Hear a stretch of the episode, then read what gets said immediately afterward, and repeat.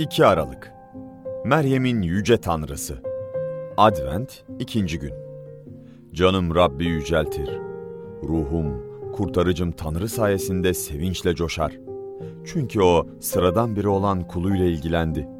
İşte bundan böyle bütün kuşaklar beni mutlu sayacak. Çünkü güçlü olan benim için büyük işler yaptı. Onun adı kutsaldır.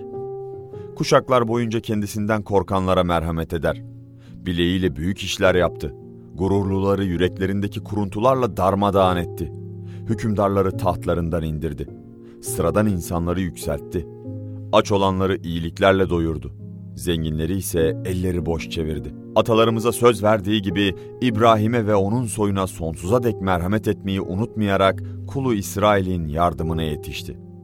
Luka 1. bölüm 46 ila 55. ayetler. Meryem Tanrı hakkındaki en harika şeylerden birini çok açık bir şekilde görüyor. O tüm insanlık tarihinin yönünü değiştirmek üzere tüm zamanların en önemli 30 yılı başlamak üzere. Peki Tanrı nerede? Biri yaşlı ve kısır, Elizabeth, diğeri ise genç ve bakire olan Meryem iki sıradan alçak gönüllü kadınla uğraşıyor.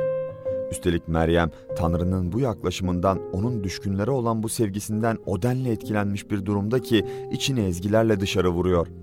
Bu ezgiyi bugün Meryem'in ezgisi olarak biliyoruz. Meryem ve Elizabeth, Luka'nın anlatısında iki büyük kahraman olarak karşımıza çıkıyor. Luka bu iki kadının imanını seviyor. Görünüşe göre onu en çok etkileyen ve müjdenin sevgili okuru Teofilos'a en çok vurgulamak istediği şey ise Elizabeth ve Meryem'in kendi yüce tanrılarına teslim olurken gösterdikleri sade mütevazılıkları ve neşe dolu alçak gönüllülükleri. Elizabeth şöyle diyor, Luka 1. bölüm 43. ayet. Nasıl oldu da Rabbimin annesi yanıma geldi? Meryem de şöyle diyor.